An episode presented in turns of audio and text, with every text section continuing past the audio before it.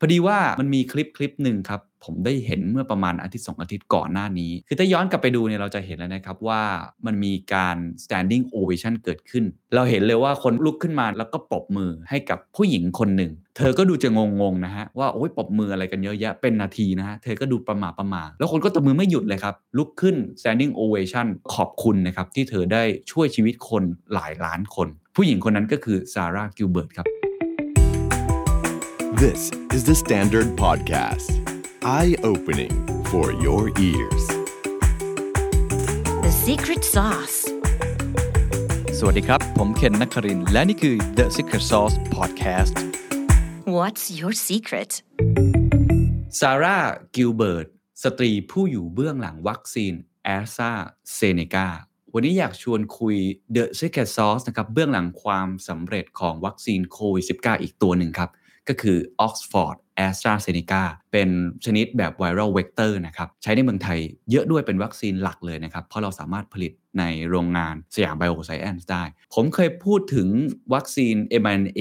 ที่ชื่อว่า Pfizer ไปแล้วในตอนหนึ่ง พูดถึงเบื้องหลังความสำเร็จที่ย่นระยะเวลาจากประมาณ 10 กว่าปีเนี่ยนะฮะเหลือแค่ 8 เดือนได้ จากการทำงานร่วมกันของ Pfizer กับบริษัท BioNTech จากเยอรมนี หลายคนก็ชอบนะครับ วันนี้ก็เลยอยากชวนคุยกับวัคซีนอีกตัวหนึ่ง ซึ่งถือว่าเป็นวัคซีนที่ใช้เยอะที่สุดในโลกนะครับ ก็คือ a s t r a z e ซ e c a Oxford ถือว่าเป็นเรื่องราวที่น่าสนใจไม่แพ้กัน เพราะว่าใช้เวลาประมาณ 10 เดือนนะฮะก็สามารถที่จะเข็นนวัตกรรมระดับโลกนี้ออกมา ช่วยเหลือคนเป็นหลายร้อยล้านคนนะครับพอดีว่ามันมีคลิปคลิปหนึ่งครับ ผมได้เห็นเมื่อประมาณอาทิตย์สองอาทิตย์ก่อนหน้านี้ ก็คือเป็นคลิปการแข่งขันกีฬาเทนนิส วิมเบิลดันหลายคนอาจจะงง เอ๊ะวิมเบิลดันมาเกี่ยวอะไรกับวัคซีนแอสตราเซเนกาคือถ้าย้อนกลับไปดูเนี่ยเราจะเห็นแล้วนะครับว่ามันมีการ standing ovation เกิดขึ้นในระหว่างการแข่งขัน เราเห็นเลยว่าคนลุกขึ้นมาเนี่ยนะฮะแล้วก็ปรบมือให้กับผู้หญิงคนหนึ่ง เธอก็ดูจะงงๆนะฮะ ว่าโอ้ยปบมืออะไรกันเยอะแยะเป็นนาทีนะฮะเธอก็ดูประหม่าประหม่าเธอดูเป็นผู้หญิงธรรมดาธรรมดาครับ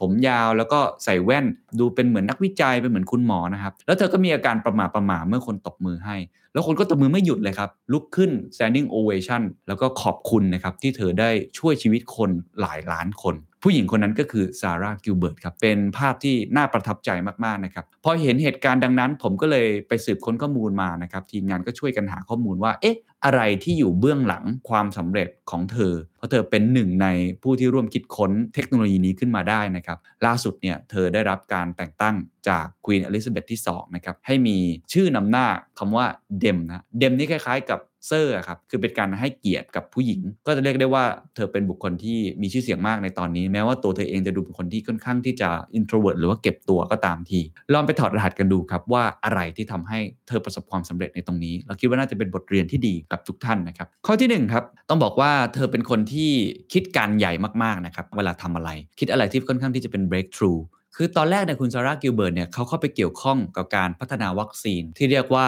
universal flu vaccine อยู่แล้ว มันก็ความหมายก็ตรงตัวนั่นแหละครับ ก็คือวัคซีนแบบครอบจักรวาล ก่อนหน้านี้เรื่องของไข้หวัดใหญ่เนี่ยเราต้องฉีดทุกปีครับ เพราะไวรัสมันมีการกลายพันธุ์ มันมีการพัฒนาตลอดเวลา มันจะมี 2 แบบเขาเรียกว่า drift กับ shift drift ก็เหมือนแค่แถแถถ่ายถ่ายไปไม่ได้เปลี่ยนอะไรเยอะมาก แต่ shift เนี่ยมันเปลี่ยนแล้วทำให้โอ้โหคนที่ต้องฉีดวัคซีนต้องฉีดทุกปีซ้ำแล้วซ้ำเล่า คนก็อาจจะออกเบื่อเบื่อหน่อยฮะ คุณซาร่ากิลเบิร์ตเนี่ยก็คือพยายามที่จะใช้เทคนิคหลาย ๆ เทคนิคขึ้นมา พยายามจะพัฒนานวัตกรรมนะครับ คือคิดใหญ่ไปเลยว่าทำยังไงให้มันประสบความสำเร็จตรงนี้ให้ได้ จะได้ไม่ต้องสิ้นเปลืองเวลาบุคลากร แล้วก็ทรัพยากรการแพทย์ที่ต้องมาฉีดวัคซีนแบบนี้อยู่บ่อย ๆ นะครับ ซึ่งสิ่งที่เธอทำนะฮะก็คือการที่แทนที่จะไปกระตุ้นเรื่องของร่างกาย ให้สร้างแอนติบอดีขึ้นมา เธอไปกระตุ้นระบบภูมิคุ้มกันให้สร้าง T เซลล์ที่จำเพาะเจาะจงกับไข้หวัดใหญ่แต่ละชนิดขึ้นมา ก็เป็นจุดเริ่มต้นที่ทำให้เกิดวัคซีนประเภทเวกเตอร์ เวกเตอร์หลายคนก็พอจะทราบนะคำก็ตรงตัวนะครับ เป็นเหมือนลูกศรนำทางเป็นอะไรแบบนั้นนะครับเขาเลยเรียกว่า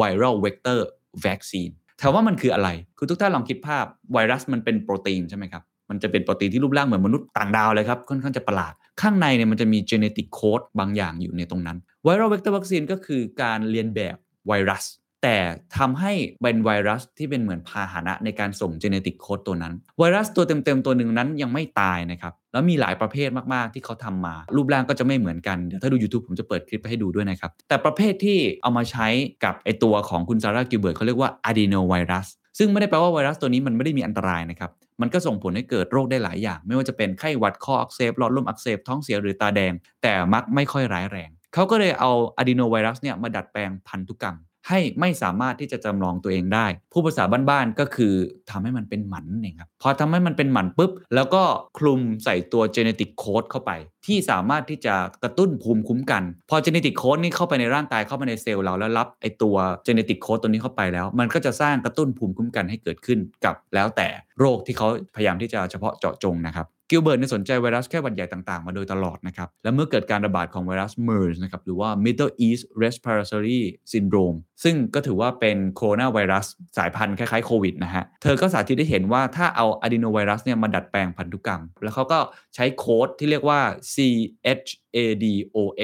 ซึ่งเป็นอะดีโนไวรัสมาจากลิงชิมแปนซี แล้วก็ใส่เจเนติกโค้ดเข้าไป ก็ถือได้ว่าเป็นพาหนะที่น่าสนใจอันใหม่ที่เป็นความก้าวหน้านวัตกรรมในตอนนั้นมากเลย อันนี้แหละครับเป็นการคิดใหญ่ของเธอนะครับที่เธอไม่ได้หยุดอยู่แค่ปัญหาเล็กๆ ที่เธอพยายามจะแก้ แต่เธอพยายามจะแก้ปัญหาใหญ่เลย ซึ่งอันนี้คือ universal เลยนะปัญหาแบบครอบจักรวาลแบบนั้นเลย อันนี้คือข้อที่1นนะครับที่เธอสามารถทำได้สำเร็จ และมันก็เลยต่อยอดมาในข้อที่2ครับ ก็คือการที่เธอนั้นเดินเครื่องเร็วมองการไกล อย่างที่ผมเล่าไปแล้วครับว่าถ้าเกิดว่าเธอไม่มีพื้นฐานแบบนี้มาก่อน เธอไม่มีทางเลยครับ ที่จะสามารถรักษาหรือว่าคิดค้นวัคซีนเจ้าโควิด -19 นี้ได้อย่างรวดเร็ว เพราะว่าเท่าที่อ่านข้อมูลมาเนี่ยจริง ๆ เธอเริ่มเอะใจแล้วครับ ตั้งแต่เกิดข่าวที่อู่ฮั่นตั้งแต่ประมาณต้นเดือนมกราคมแล้ว เริ่มเห็นข่าวแล้ว ตอนนั้นมันยังเป็นคำว่า disease X อยู่ ยังงงว่ามันคือโรคอะไรกันแน่สมการนี่มันคืออะไร เธอก็ติดตามแล้วก็รู้สึกว่าเอ๊ะถ้ามันเป็นไวรัสลักษณะแบบที่คล้ายๆ ว่าเป็นสายพันธุ์เดียวกันเป็นโคโรนาไวรัสแต่อาจจะคนละ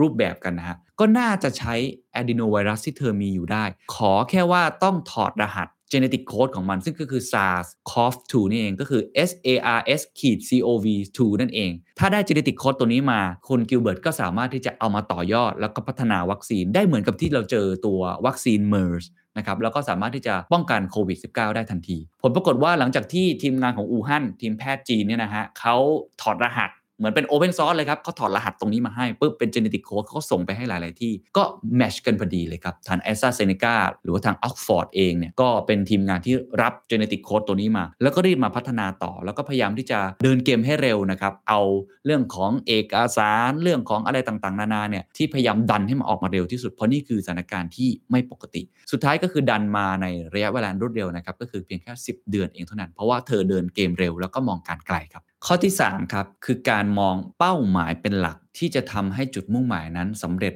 ร่วมกันแล้วก็ทำงานให้หนัก คือต้องบอกว่าตัวซาราห์ กิลเบิร์ตนะครับเขาไม่ได้มองครับว่าคนที่ทำวัคซีนยี่ห้ออื่น ๆ หรือว่าวัคซีนแบบอื่น ๆ ไม่ว่าจะเป็นรูปแบบที่เหมือนกันเป็น spike protein จะเป็นรูปแบบที่มันเป็นของไฟเซอร์โมเดอร์นา หรือว่าซิโนแวคซิโนฟาร์มอะไรเนี่ย เธอไม่ได้มองเป็นคู่แข่ง เธอมองว่าไวรัสต่างหากที่เป็นคู่แข่งที่สำคัญที่สุดของเธอ และเธอจะต้องทำงานแข่งกับมันให้ได้ เธอก็เลยพยายามที่จะทำงานให้มันเร็วที่สุดเท่าที่จะเป็นไปได้ เมื่อเป้าหมายไม่ใช่เรื่องของเงินหรือการทำรายได้ ขณะที่สถาบันเจนเนอร์ที่เธอทำงานอยู่นะครับก็อยู่ในสังกัดของมหาวิทยาลัย งานที่ทำครับก็เลยเป็นงานลักษณะของการบริการวิชาการสาธารณะ แล้วก็มุ่งสร้าง Impact หรือสร้างประโยชน์ให้กับสังคมและโลก เพราะฉะนั้นเธอและก็ทีมงานวิจัยก็เลยสามารถที่จะโฟกัสได้อย่างชัดเจนนะครับว่างานที่ทำจะต้องตอบโจทย์การช่วยชีวิตคนมากกว่าการสร้างกำไรแล้วก็รายได้ เธอเคยให้สัมภาษณ์เอาไว้ในช่วงต้นปีที่ผ่านมานะครับว่าเราเนี่ยเป็นมหาวิทยาลัย และเราเนี่ยไม่ได้ทำสิ่งนี้เพื่อให้ตัวเองรวย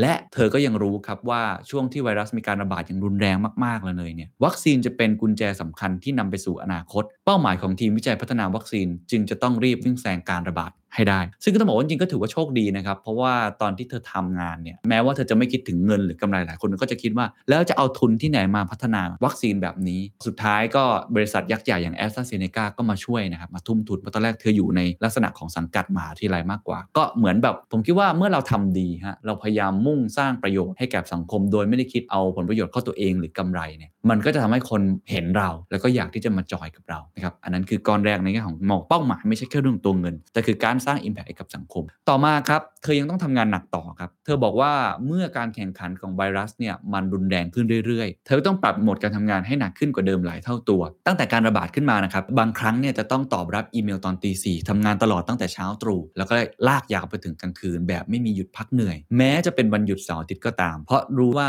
ไม่ใช่สถานการณ์ปกติ ในการให้สัมภาษณ์กับ Harper b r a z a ครับเธอเคยบอกเอาไว้ว่าช่วงต้นปี 2020 ครับที่ผ่านมาเป็นช่วงที่บ้าคลั่งมากๆ เธอทำงานหนักสุดๆ ไม่หยุดเลย เสาร์อาทิตย์ตอนกลางคืน เพราะเธอรู้ดีครับว่าเธอเตรียมตัวมาเพื่อการพัฒนาวัคซีน มาตลอดชีวิตการทำงานคือเหมือนเธอรู้ว่านี่คือสิ่งที่มันเป็นเป้าหมายในชีวิตของเธอนะครับนี่คือหน้าที่ของเธอ และสิ่งที่เธอเลือกที่จะทำแล้ว เพราะฉะนั้นเธอก็เลยต้องทำมันให้เร็วและมากขึ้นในการพัฒนาวัคซีนออกมารับมือกับโรคระบาดนี้ เนื่องจากโลกกำลังตกอยู่ในสถานการณ์ลำบาก ก็บอกได้ว่า vision แบบนี้การทำงานหนักแบบนี้ไม่ได้เอาตัวเงินเป็นตัวตั้ง ถือได้ว่าเป็นกุญแจสำคัญที่ทำให้สามารถออกแบบวัคซีนขึ้นมาได้ และก็อย่างที่บอกครับว่าเมื่อเตรียมการมี vision ดีตั้งแต่ตอนแรก มีเรื่องของ breakthrough innovation ตัว adenovirus viral vector มาอยู่แล้วเนี่ยเธอใช้เวลาไม่นานนะครับในการเอาไอ้ genetic code ที่ส่งมาเนี่ยประมาณเขาบอกว่าจริง ๆ แล้วถ้าทำจริง ๆ ประมาณ weekend เดียวเนี่ยก็สามารถทำได้เสร็จ นั่นคือกระบวนการเริ่มต้นแต่มันคงมีกระบวนการอื่นๆที่ต้องลากยาวไป แต่ว่าอันนี้แหละครับเป็นสิ่งที่เธอทำงานหนักอย่างมาก แล้วก็มีเป้าหมายที่ค่อนข้างชัดเจนข้อต่อมาข้อที่ 4 ครับ เธอเป็นคนที่ไม่หยุดที่จะเรียนรู้ตลอดชีวิต เปิดกว้าง รับความรู้ แล้วก็รับสิ่งใหม่ๆเสมอนะครับ ย้อนกลับไปที่ประวัติของคุณซาร่ากิลเบิร์ตสักเล็กน้อยนะครับ เธอเนี่ยพบว่าตัวเองสนใจความรู้ทางด้านการแพทย์เนี่ย แล้วก็เรียนจบด้านชีววิทยาจากมหาวิทยาลัยอีสต์แองเกลียนะครับ ก่อนที่จะไปทำปริญญาเอก โดยศึกษาด้านพันธุกรรมศาสตร์ แล้วก็ชีวเคมีที่มหาวิทยาลัยฮัลล์นะครับ จากนั้นเธอก็หันมาให้ความสนใจกับความสัมพันธ์ ระหว่าง host กับปรสิตในโรคมาลาเรียถัดมาก็เลยได้เข้ามาร่วมทำงานกับมหาวิทยาลัยออกซ์ฟอร์ดในฐานะนักไวรัสวิทยา จนสุดท้ายก็มาเป็นศาสตราจารย์ด้านวัคซีนประจำสถาบันเจนเนอร์ ซึ่งเน้นหนักเรื่องวัคซีนโดยเฉพาะ ทั้งหมดจะเห็นได้ว่าองค์ความรู้นี้เธอไม่ได้จดจ่อแค่เรื่องวัคซีนมาตั้งแต่ต้น แต่มันมีความเกี่ยวข้องกันอยู่ เส้นทางของคุณซาร่ากิลเบิร์ตเนี่ยก็เหมือนเป็นการประยุกต์ใช้ครับแล้วก็เป็นการที่พยายามจะคว้าโอกาสต่างๆ เข้ามาเรียนรู้สิ่งใหม่ๆเสมอๆ ไม่ว่าจะเป็นความรู้จากด้านจุลชีววิทยา ไปจนถึงพันธุกรรมศาสตร์ ชีวเคมี แล้วก็ไวรัสวิทยา ทั้งหมดนี้คือการที่เธอเนี้ยไม่หยุดอยู่กับที่ แล้วก็พยายามเรียนรู้สิ่งใหม่ แล้วก็มีวินัยนะครับในการเรียนรู้ได้ เธอเคยให้สัมภาษณ์ไว้นะครับกับรายการ The Life Scientific นะครับของ BBC Radio 4 เธอบอกเอาไว้ครับว่า มีนักวิทยาศาสตร์หลายคนครับที่จะมีความสุขมากๆ เวลาได้ทำงานพัฒนาแล้วก็วิจัยเรื่องใดเรื่องหนึ่งเป็นหลักเป็นระยะเวลานานๆ แต่นั่นไม่ใช่สำหรับเธอครับ เพราะเธอชื่นชอบที่จะพิจารณาแนวคิด หรือไอเดียที่เกิดขึ้นจากหลากหลายแง่มุม รวมถึงเทคโนโลยีต่างๆ แล้วนำมาต่อยอดในการทำงานมากกว่า ก็เรียกได้ว่าเป็นคนที่ชอบที่จะบูรณาการความรู้ แล้วก็ไม่หยุดที่จะเรียนรู้ในสิ่งใหม่ๆ นั่นเองครับ และข้อที่ 5 ครับ ข้อสุดท้ายครับ ข้อนี้ผมว่าน่าสนใจที่สุด แล้วเราเห็นบุคลิกของเธอได้จากคลิปเทนนิสวิมเบิลดันนะครับ เธอเป็นคนที่ค่อนข้างที่จะ humble ถ่อมตัวมาก แล้วก็ทำให้คนรอบข้างนี่พร้อมที่จะสนับสนุนเธอนะครับ ในบทความของ BBC ที่ได้ไปสัมภาษณ์เพื่อนร่วมงานในทีมวิจัยของเธอเนี่ย เพื่อนร่วมมหาวิทยาลัย หรือว่าเพื่อนร่วมโรงเรียนของกิลเบิร์ตต่างก็นิยมเธอนะครับ บอกว่าเธอเนี่ยเป็นคนที่ค่อนข้างที่จะเก็บตัวเงียบ ขี้อายนะเขินอายด้วยซ้ำมีความซื่อตรงเป็นคนที่มุ่งมั่น แล้วก็มี true grit true grit ความหมายคือมีความอดทนอดกลั้นนะครับ มีเรื่องของความอึดอยู่ในตัวค่อนข้างเยอะที่ติดตัวมาตั้งแต่กำเนิด นักศึกษาในระดับปริญญาเอกของกิลเบิร์ตเนี่ยนะฮะให้สัมภาษณ์เลยว่าเธอมีบุคลิกที่ขี้อายมากๆ แล้วก็เพื่อนร่วมคลาสหลาย ๆ คนเนี่ยที่สถาบันเจนเนอร์เนี่ยก็จะรู้สึกเกรง แล้วก็กลัวเธออยู่ไม่น้อยนะฮะแต่เธอก็ย้ำชัดเจนครับว่าถ้าได้รู้จักจริงๆนะฮะคุณซาร่ากิลเบิร์ตเนี่ยไม่ใช่คนน่ากลัวแบบนั้นนะฮะ ด้านดร.แอนมัวร์เพื่อนของซาร่ากิลเบิร์ตนะครับบอกไว้ครับว่าอุปนิสัยของคุณซาร่ากิลเบิร์ตเนี่ยไม่ชอบมากๆ เวลาที่จะถูกจับจ้องโดยคนจำนวนมาก เพราะจริง ๆ แล้วเธอเนี่ยเป็นคนที่ไม่ได้หิวแสงอะไรเลย ไม่ได้อยากมีชื่อเสียงโด่งดัง ในภาษาอังกฤษก็คือ Sarah is the person in the room who doesn't want to be in the limelight นะครับก็คือไม่ได้ต้องการอยู่ในแสงสปอตไลต์ในแสงสว่างอะไรแบบนั้น แต่ต้องการทุ่มเทแล้วก็อุทิศตนทำสิ่งที่เป็นประโยชน์มากกว่า ย้อนกลับไปในปี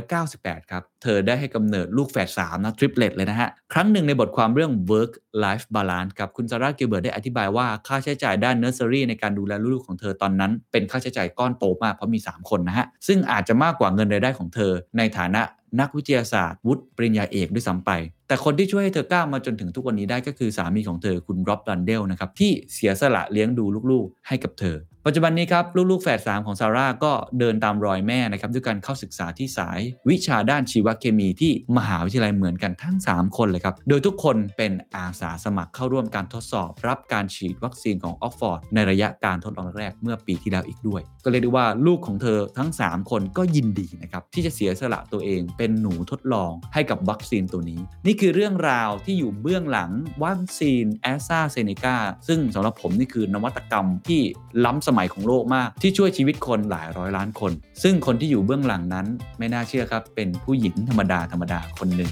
ที่มีนิสัยค่อนข้างขี้อาย เธอชื่อว่าซาร่ากิลเบิร์ตครับ And that's the secret sauce. ถ้าคุณชื่นชอบ The Secret Sauce episode นี้นะครับ ก็ฝากแชร์ให้กับเพื่อนๆ คุณต่อด้วยนะครับ และคุณยังสามารถติดตาม The Secret Sauce ได้ใน Spotify SoundCloud Apple Podcast Podbean YouTube และ Podcast Player ที่คุณใช้อยู่นะครับ และอย่าลืมติดตาม Facebook Fanpage The Secret Sauce เข้ามาติชมเข้ามาพูดคุยกับผมได้เลยนะครับ